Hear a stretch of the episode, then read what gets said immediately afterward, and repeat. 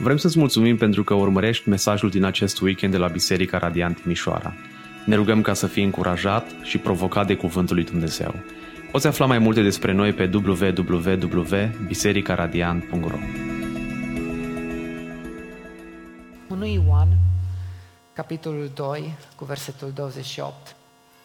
Și acum, copilașilor, rămâneți în el, pentru că atunci când el se va arăta, să avem îndrăzneală și să nu fim dați de rușine înaintea lui, la arătarea lui. Dacă știți că El este drept, atunci știți că oricine face ceea ce este drept este născut din El. Vedeți ce dragoste ne-a dăruit Tatăl, să fim numiți copii al lui Dumnezeu. Și suntem. De aceea nu ne cunoaște lumea, pentru că lumea nu l-a cunoscut nici pe El. Prea iubiților, acum suntem copii al lui Dumnezeu și ce vom fi n-a fost arătat încă, dar știm că atunci când se va arăta El, vom fi asemenea Lui, pentru că îl vom vedea așa cum este. Oricine are speranța aceasta în El se curățește, așa cum și El este curat. Amin. Haideți să plecăm capul pentru rugăciune. Tatăl nostru Ceresc, îți mulțumim pentru cuvântul Tău, îți mulțumim pentru lucrarea Domnului nostru Isus Hristos și îți mulțumim pentru Duhul Tău cel Sfânt care l-ai pus în noi să ne învețe, să ne îndrepte și să uh, ne ajute să uh, creștem și să împlinim cuvântul Tău.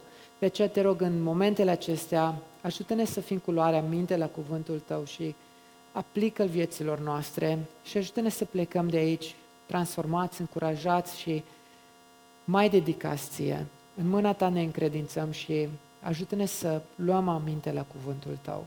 Amin. Epistola Apostolului Ioan, așa cum am văzut până acum, este una atât de avertizare, cât și de instruire, cât și de încurajare. Deși când citești, ești provocat să îți evaluezi viața de creștin, pentru că epistola lui conține teste atât doctrinare, ce să credem și cum ar trebui să credem, cât și teste morale, de cum să străiești viața. Ești provocat să-ți evaluezi viața de creștin. Totuși, tonul autorului este unul cald. Și cum vedem chiar și la începutul acestor versete, copilașilor, de opt ori folosește termenul acesta pe, pentru credincioși, pentru a, în modul în care se adresează. De șase ori folosește termenul preiubiților. Și vedem a, acest ton blând al unui părinte spiritual înțelept, în care îți spune, să nu trăiești în păcat, să trăiești drept, categoric, dar în același timp vine cu căldura preiubiților, copilașilor, le îmbine atât de bine. Și epistola aceasta conține astfel de contraste, am putea spune, de la teste, dar totuși spuse cu căldură. Și în dimineața aceasta aș dori să plecăm de la o întrebare. În dreptul nostru, evaluând-ne viața de credință, poți fi descris de cei care trăiesc în jurul tău ca un, trăin care tre- ca un creștin care trăiește cu speranță. Dacă cei din jurul tău, fie colegi de muncă, fie familia ta, s-ar uita la viața ta, se citește pe fața ta speranță. Cum ai reacționat când a venit COVID-ul? Poate nu în prima săptămână, ci după un an, cum ai reacționat când locul de muncă a devenit fragil și nu știai dacă vei fi dat afară sau nu vei fi dat afară? Cum ai reacționat când a trebuit să te reprofilezi complet din punct de vedere profesional? Și poate nu mai te numești programator, poate vei fi total altceva și studiile tale dintr-o dată ți-ai dat seama că nu mai au valoare. Cum reacționezi când societatea întreagă pare că o ia complet la vale?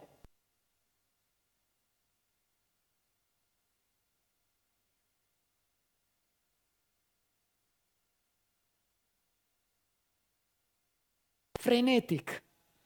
Azi ești milionar, mâine ești pe minus. Cum e inima ta când experimentezi un faliment spiritual? Și dintr-o dată ești conștientizat de limitele tale emoționale, spirituale, intelectuale, fizice și deseori toate deodată. Ai o speranță care îți aduce bucurie, pace, stabilitate și seninătate? Sau în viața ta și pe fața ta ești mereu îngrijorat, frământat, tulburat și îngreunat? Pot cei din jurul tău să descrie ca un creștin plin de speranță? Se citește speranța pe fața ta. Și astăzi ne vom uita la acest pasaj scurt pe care îl vom privi din perspectiva viitorului. De două ori se menționează revenirea lui Hristos, 2 cu 28 și 3 cu 2. Și este singurul loc din epistolă când Ioan menționează revenirea lui Hristos. Și în ultimul verset citit, 3 cu 3, apostolul spune, oricine are nădejde aceasta, speranța aceasta, în el se curățește. Și nădejde este un sinonim al cuvântului speranță. Unul are influență slavă, nădejdea, sau speranța, influență uh, latină. Mesajul din dimineața aceasta este despre speranță. Pentru că am denumit seria din mesaje din 1 Ioan cu, te- cu tematica Noi știm, am denumit și eu mesajul din această dimineață cu titlul Noi știm să trăim cu speranță. Și ideea principală este următoarea. Noi știm să trăim cu speranță pentru că avem îndrăzneală, și o să vedem asta în primele două versete, avem o identitate nouă, secțiunea din mijloc, și avem garanția viitorului. Creștinul autentic știe să trăiască cu speranță, pentru că are îndrăzneală în relația cu Dumnezeu, are o identitate nouă clară și are garanția viitorului. Și haideți să ne uităm mai cu atenție la versetele acestea. Versetul 28. Trăim cu speranță pentru că avem îndrăzneală. Trăim cu speranță pentru că avem îndrăzneală. Și acum, copilașilor, rămâneți în El, pentru că atunci când El se va arăta, să avem îndrăzneală și să nu fim dați de rușine înaintea Lui la arătarea Lui. Dacă știți că El este drept, atunci știți că oricine face ceea ce este drept este născut din El. Ioan a discutat în versetele anterioare, am văzut duminica trecută, problema anticriștilor și a zilor de pe urmă. Și ce am văzut săptămâna trecută este că zilele de pe urmă sunt acum. Acum sunt mulți anticriști. Suntem de 2000 de ani în această fază a istoriei, a zilor de pe urmă. Și după o discuție și un test doctrinar în care vedem ce trebuie să credem despre Hristos și a testelor, Ioan vine ca un părinte blând și cald și instruiește rezumând și recapitulând, am putea spune, lucrurile prin următoarele cuvinte. Când? Acum. Cine? Voi, copilașilor. Ce să faceți? Rămâneți în el. De ce? Ca să avem îndrăzneală sau să nu fim dați de rușine. Până când? Până la arătarea lui. Ce înseamnă îndrăzneala aceasta? Îndrăzneala, ca și cuvânt, ca și sens, ca și câmp semantic, conține elemente din termenii pe care noi îi folosim ca libertate. Când ai îndrăzneală, ești liber să faci ceva. Când ai îndrăzneală, ai curaj, ai inițiativă, ești eliberat, ești liber și ești deschis să faci anumite lucruri. Când te gândești la îndrăzneală, te gândești la curaj, te gândești la libertate, inițiativă, eliberare, libertate, sunt toate elementele acestea. Și îndrăzneala de care vorbește Ioan este în relația cu Dumnezeu. Într-un sens figurativ este libertatea de a sta în picioare în fața lui Dumnezeu și de a nu cădea de groază, de a nu fi dat de rușine. Și Ioan dezvoltă ideea și afirmă că îndrăzneala se referă la asta fără o povară pe umerii tăi în ziua judecății. Este îndrăzneala pe care o ai când ai fost eliberat. Întoarceți-vă rog cu mine împreună la 1 Ioan 4 cu 17. 1 Ioan, capitolul 4, versetul 17. În felul acesta, dragostea lui Dumnezeu este făcută de săvârșită în noi, ca ce? Pentru ca noi să avem îndrăzneală în ziua judecății. Fiindcă în lumea aceasta, cum este El, așa suntem și noi. Dar Ioan continuă și dezvoltă îndrăzneala aceasta. Îndrăzneala este curajul de a veni cu cereri înaintea lui Dumnezeu. Avem speranță pentru că știm că rugăciunile făcute după voia lui Dumnezeu sunt ascultate. Tot Ioan 5 cu versetul, cu versetul 14. Și aceasta este ce? Îndrăzneala pe care o avem înaintea Lui. Dacă cerem ceva după voia Lui, El ne ascultă. Avem speranță pentru că putem să venim cu rugăciunile noastre înaintea lui Dumnezeu. Știm să trăim cu speranță în lumea aceasta pentru că avem îndrăzneală să venim înaintea lui Dumnezeu, eliberați, cu o conștiință curățită, cu o inimă curățită prin jertfa lui Isus. 1 Ioan 3 cu 21. Preiubiților, dacă nu ne condamnă inimile noastre, avem îndrăzneală înaintea lui Dumnezeu. Ce faci când ești copleșit de falimentul tău? Cum reacționezi când ți s-au deschis ochii și îți vezi mai clar păcatul cu care te lupți de ceva vreme? Te apucă disperarea sau ai speranță pentru că ai îndrăzneală de a cere ajutor? Evrei 4 cu 14. Evrei 4 cu 14. Spune așadar, fiindcă avem un mare preot care a străbătut cerurile, pe Iisus, Fiul lui Dumnezeu, să ne ținem tare de mărturisirea noastră, căci nu avem un mare preot care să nu poată avea milă de slăbiciunile noastre, ci ca unul care a fost ispitit în toate felurile, ca și noi, dar fără să păcătuiască. Versetul 16. Așadar, să ne apropiem cum?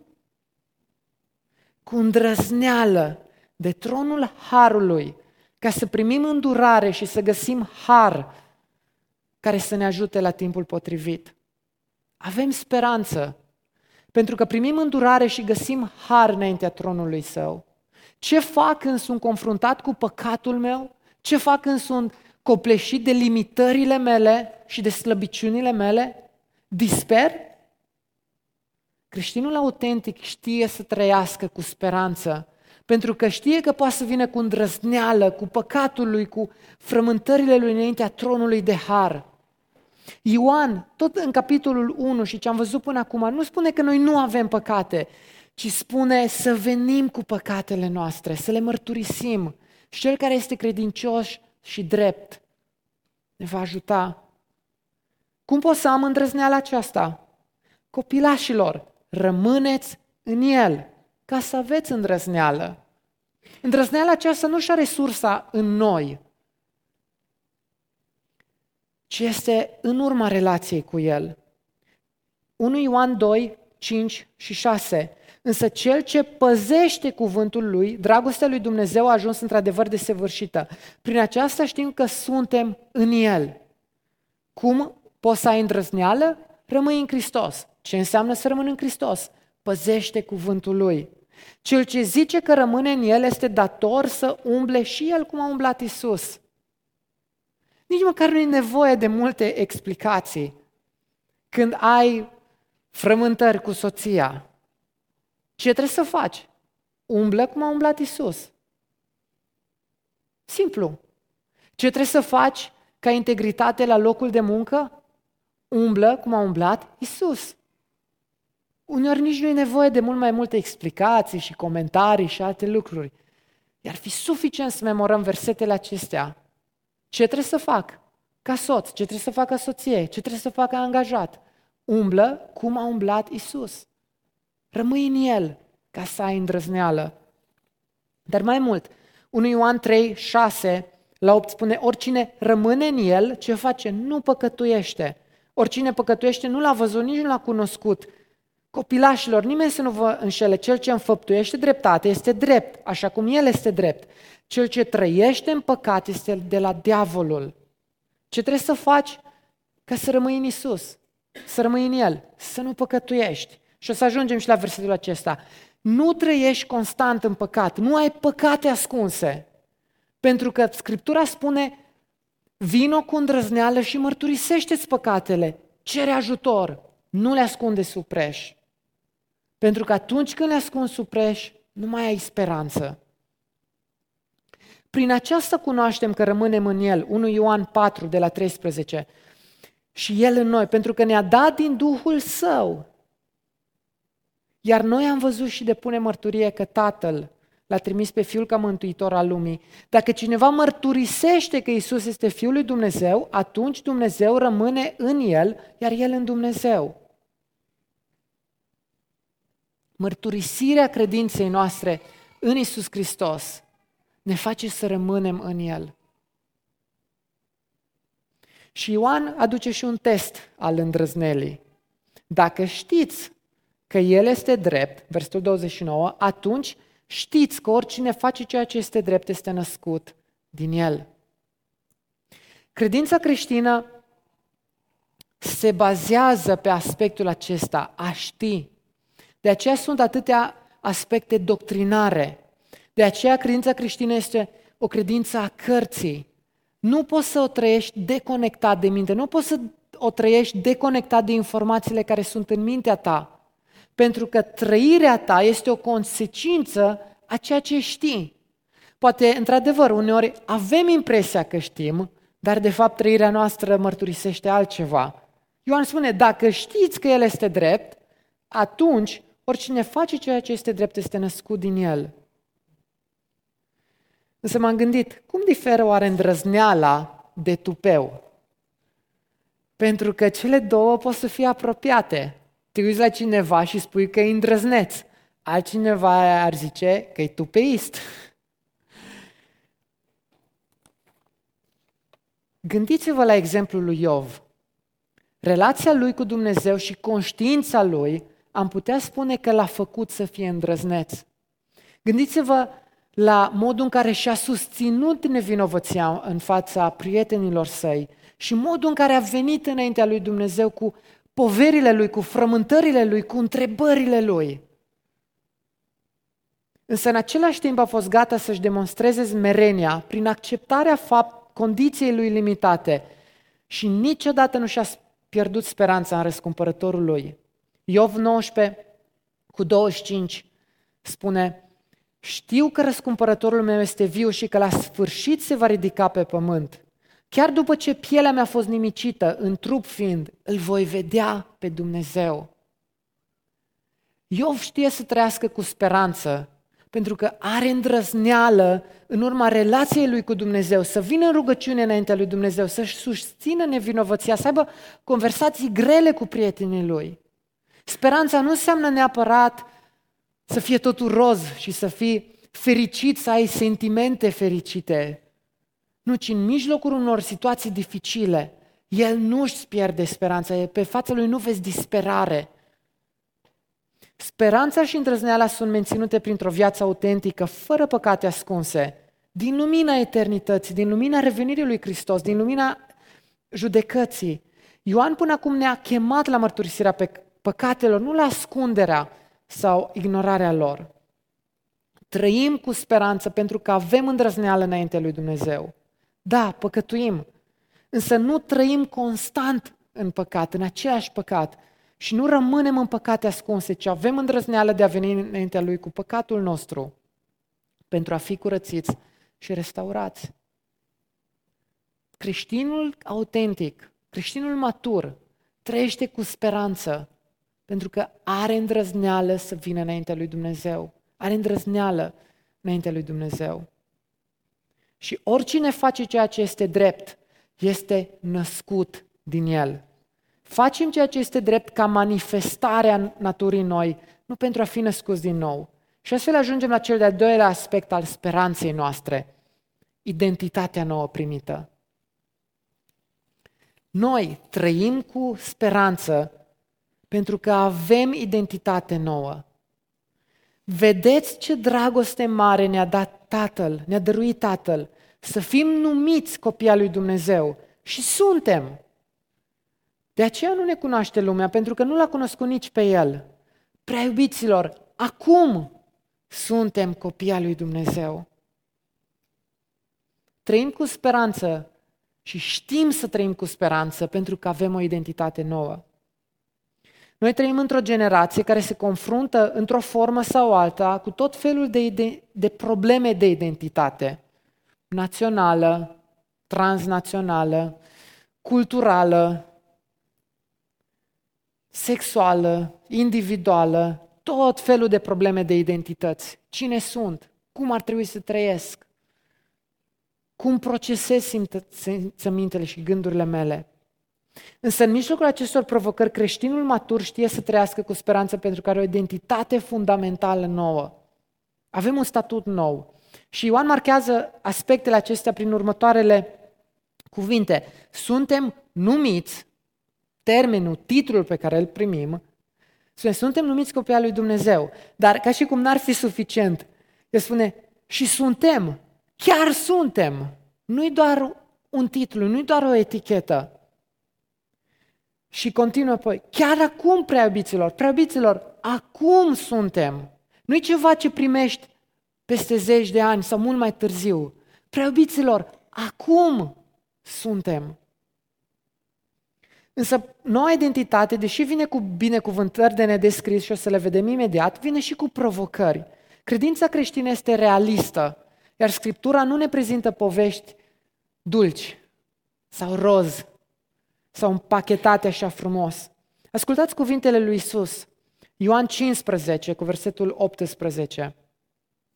Ioan 15. Dacă lumea vă urăște, știți că pe mine m-a urât înaintea voastră. Dacă ați fi din lume, lumea ar iubi ce este al ei. Dar lumea vă urăște pentru că voi nu sunteți din lume, ci eu v-am ales din lume.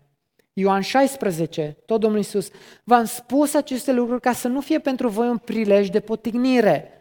Vă vor da afară din sinagogi, relații rupte. Mai mult, vine vremea când oricine vă va omorâ, va crede că îi aduce închinare lui Dumnezeu.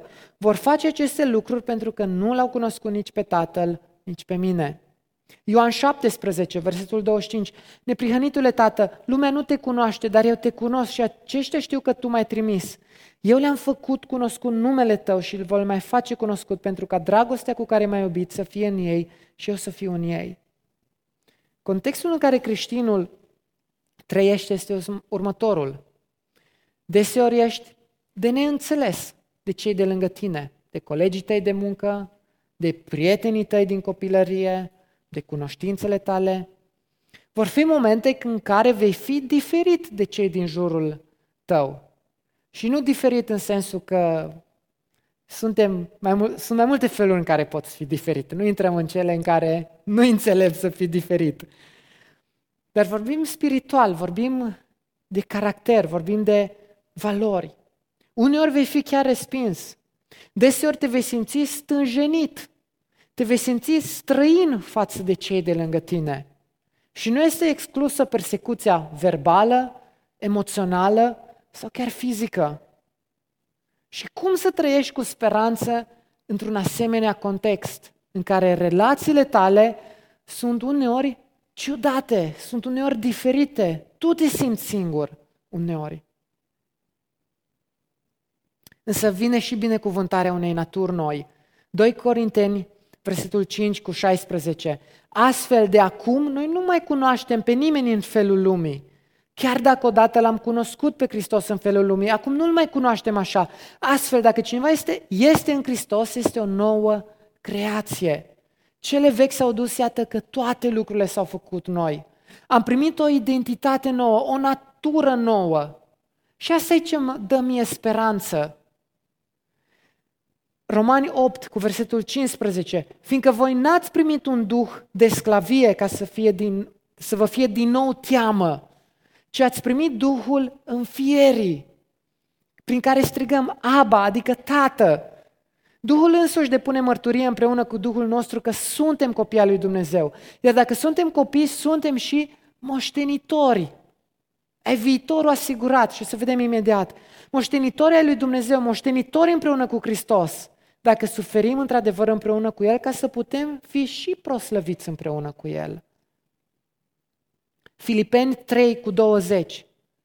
Dar cetățenia noastră este în ceruri. Din nou o problemă de identitate. Ce faci dacă întreaga națiune în care tu locuiai, locuiai o vezi dintr-o dată frământată și suficient să deschizi știrile, să te uiți în zona de est a Ucrainei. Ce ai face? M-am întrebat în concediu acesta, vorbeam cu, cu Sami, ce aș face dacă un oraș de dimensiunea Timișorii ar fi efectiv ras de pe pământ. Clădirea unde, în care locuiesc, cabinetul unde avem firma, să fie efectiv distruse. ce fac? Cum procesez asemenea drame și tragedii? Că nu e așa simplu, zici, mă duc și reconstruiesc. Că toți în jurul tău trebuie să reconstruiască. Și uneori cu ce? Când toate visurile, planurile, speranțele s-au năruit. Cum trăiești cu speranță? Dar cetățenia noastră este în ceruri, Filipeni 3 cu 20, de unde și îl așteptăm pe Mântuitorul nostru, Domnul Isus Hristos. El va transforma trupul nostru umil și îl va face asemenea trupului său glorios, folosind puterea prin care își poate supune toate lucrurile. Creștinul matur știe să trăiască cu speranță pentru că are o identitate nouă, garantată de Dumnezeu. Trăiește cu speranță. Ești tu copil al lui Dumnezeu. Pentru că asta e fundamentul speranței. Ești tu născut din nou. Ai o natură nouă. Sau încă îți bazezi speranța și garanția viitorului în puterile tale, în inteligența ta și nu în cine este Isus Hristos.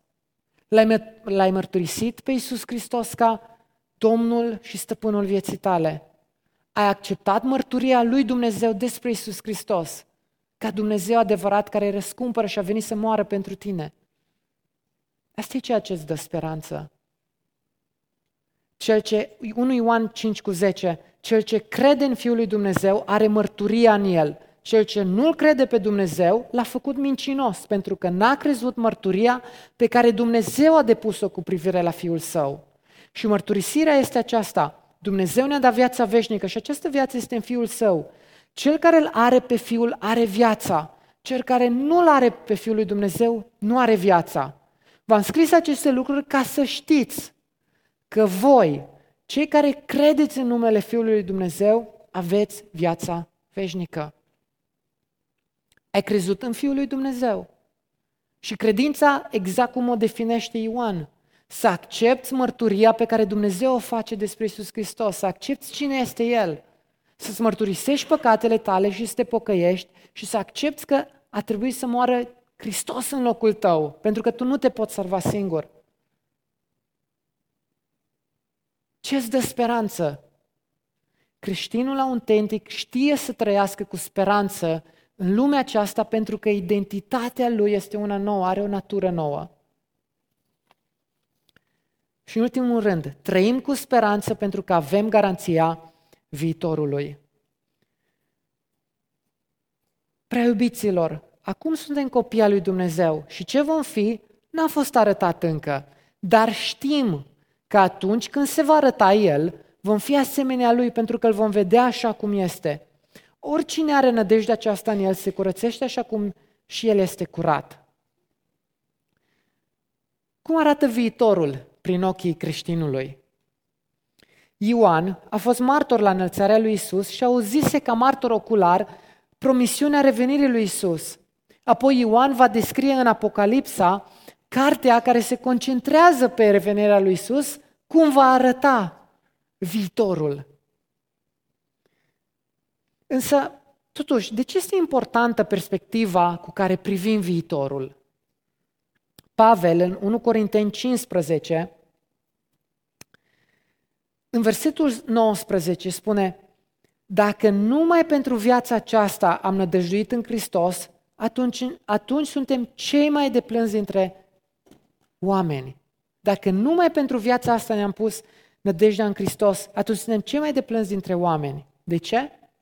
Pentru că credința creștină nu este despre cum să te dezvolți personal. Deși am văzut că deja primești un statut nou, primești o identitate nouă, sunt și elemente care se înnoiesc în tine și crești. Există o dezvoltare personală. Însă credința creștină nu este doar despre viața aceasta, ci este pregătirea pentru viața viitoare. De aceea creștinul matur își trăiește viața aceasta acum din perspectiva veșniciei. Pentru că speranța creștină nu există deconectată de perspectiva veșniciei. Coloseni 3 cu versetul 1. Coloseni 3 cu 1 spune, dacă ați fost în viață împreună cu Hristos, Căutați lucrurile de sus, unde Hristos stă la dreapta lui Dumnezeu. Gândiți-vă la lucrurile de sus, nu la cele de pe pământ, pentru că voi ați murit, iar viața voastră este ascunsă cu Hristos în Dumnezeu. Când Hristos, viața voastră, se va arăta despre viitor, atunci și voi vă veți arăta împreună cu El în, gro- în glorie. Cum arată perspectiva viitorului prin ochii creștinului matur? Are promisiunea asemănării cu Hristos cel înviat. 1 Corinteni 15 cu versetul 47 spune Primul om a fost făcut din țărâna pământului, al doilea om este din cer. Așa cum era cel din țărână, așa sunt și cei din țărână. Și așa cum este cel ceresc, cu referire la Hristos, așa sunt și cei cerești.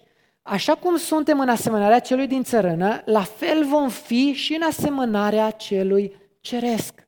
Natura noastră a fost înnoită și va fi făcută de săvârșită. Vom fi asemenea celui ceresc. 2 Corinteni 5, cu versetul 1. Din nou, noi știm într-adevăr că dacă este distrusă casa cortului nostru pământesc, avem o locuință de la Dumnezeu, o casă veșnică în ceruri, care nu este făcută de mâini omenești. Căci gemem în cortul acesta, dorind să ne îmbrăcăm peste el cu locașul ceresc, negreșit, dacă după ce vom fi îmbrăcați, nu vom fi găsiți goi. Versetul 4. În timp ce suntem în acest cort, gemem și suntem împovărați. Nu pentru că dorim să fim dezbrăcați, adică să murim, ci pentru că dorim să fim îmbrăcați, pentru ca ceea ce este muritor să fie înghițit de viață. 2 Corinteni 5 cu 5. Și cel ce ne-a pregătit pentru aceasta este Dumnezeu, care ne-a dat Duhul ca pe o garanție. Creștinul are promisiunea unui trup nou. Romani 8 cu 18. Căci consider că suferințele din vreme de acum nu sunt vrednice să fie puse alături de slava viitoare care urmează să ne fie descoperită.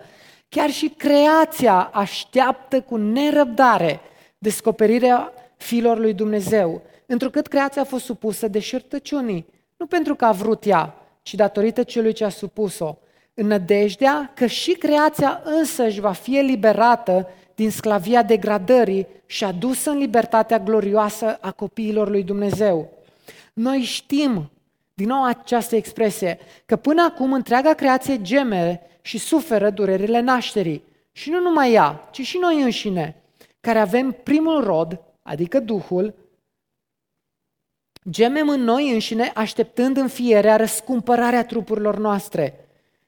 Versul 24, căci în această speranță, în această nădejde am fost mântuiți.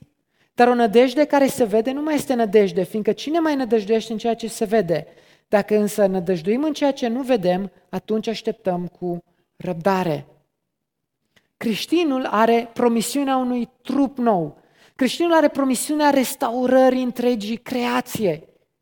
2 Petru, capitolul 3 cu versetul 11 având în vedere toate aceste lucruri, vor fi distruse astfel. Ce fel de oameni ar trebui să fiți voi, trăind niște vieți sfinți, sfinte și evlavioase, așteptând și grăbind venirea lui Dumnezeu, zi în urma cărea cerurile vor fi distruse prin foc și corpurile cerești vor fi topite prin ardere. Dar noi, după promisiunea Lui, așteptăm ceruri noi și un pământ nou, în care va locui dreptatea. De aceea, preobiților, în timp ce așteptați aceste lucruri, străduiți-vă să fiți găsiți de El în pace, fără pată și fără vină. Creștinul, am putea spune, este o ființă ciudată pentru omul lumesc, pentru că acesta trăiește cu speranță așteptând revenirea lui Hristos pe norii cerului.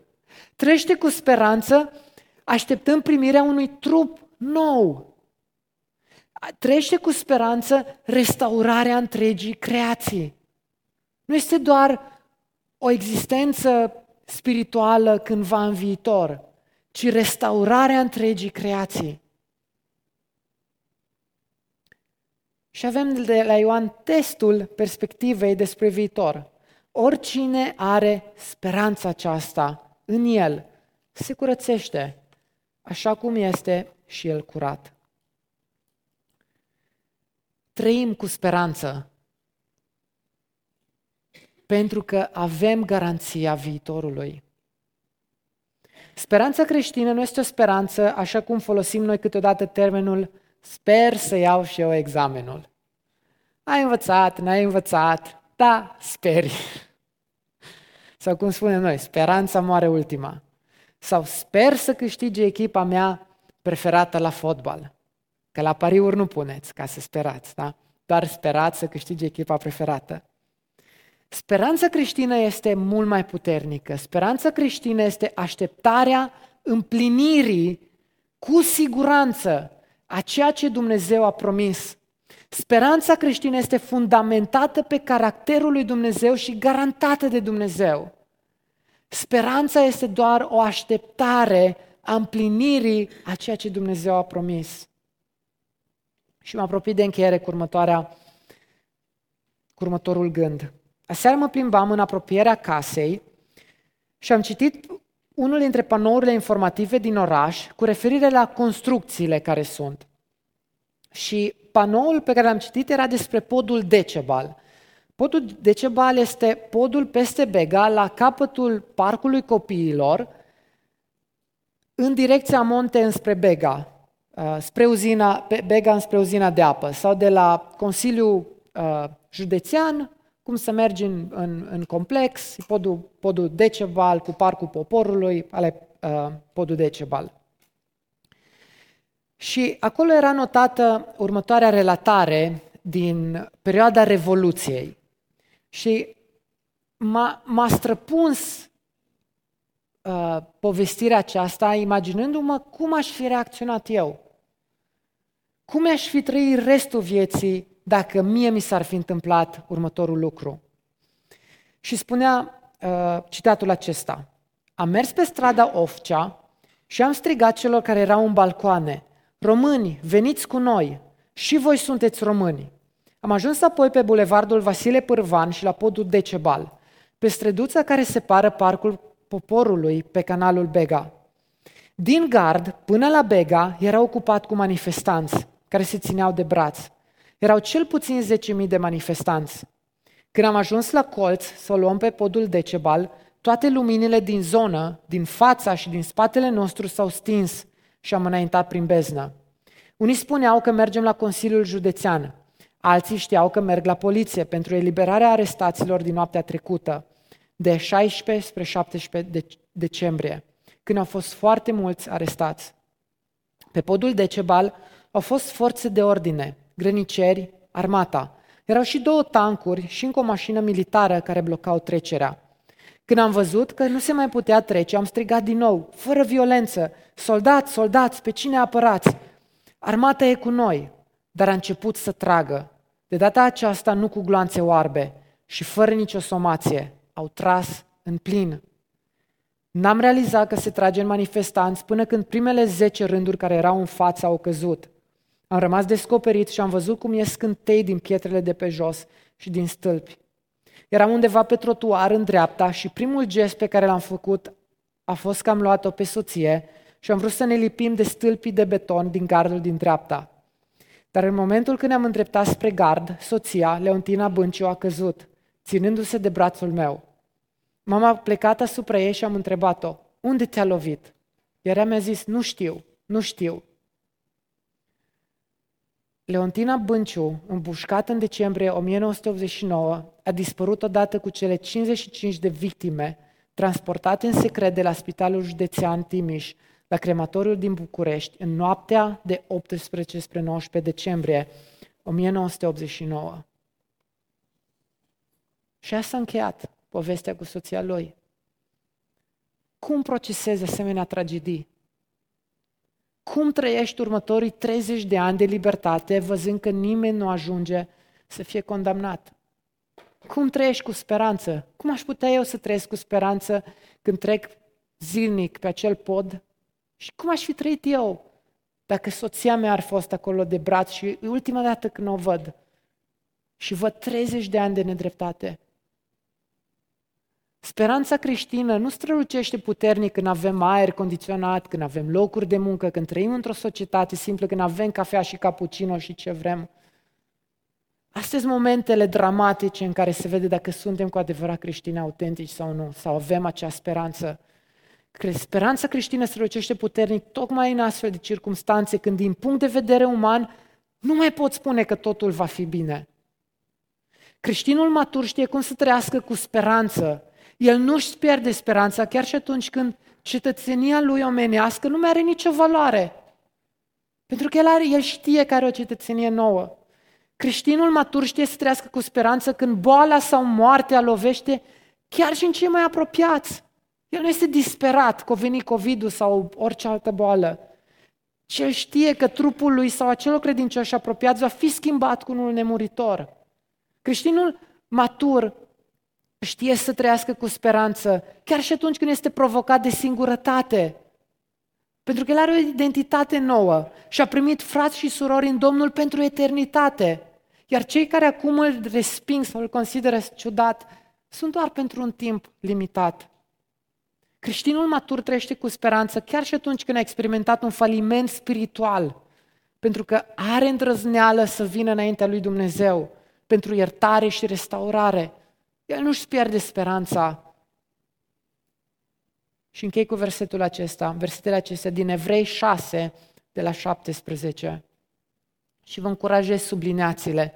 Evrei 6 cu 17. În același fel, când Dumnezeu a vrut să le arate mai clar moștenitorilor promisiunii caracterul neschimbător al planului său, El a garantat acest lucru printr-un jurământ, pentru ca prin două lucruri neschimbătoare în care este imposibil ca Dumnezeu să fie găsit mincinos, noi să avem siguranță și astfel să fim puternic încurajați ca să, să punem mâna pe speranța sau nădejdea care ne stă înainte.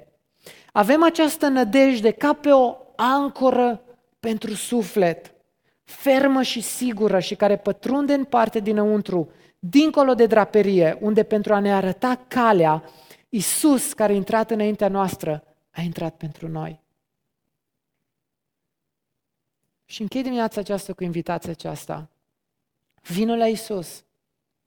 El este singurul care poate să ofere speranța adevărată, care să ne susțină sufletul în furtunile și dramele vieții.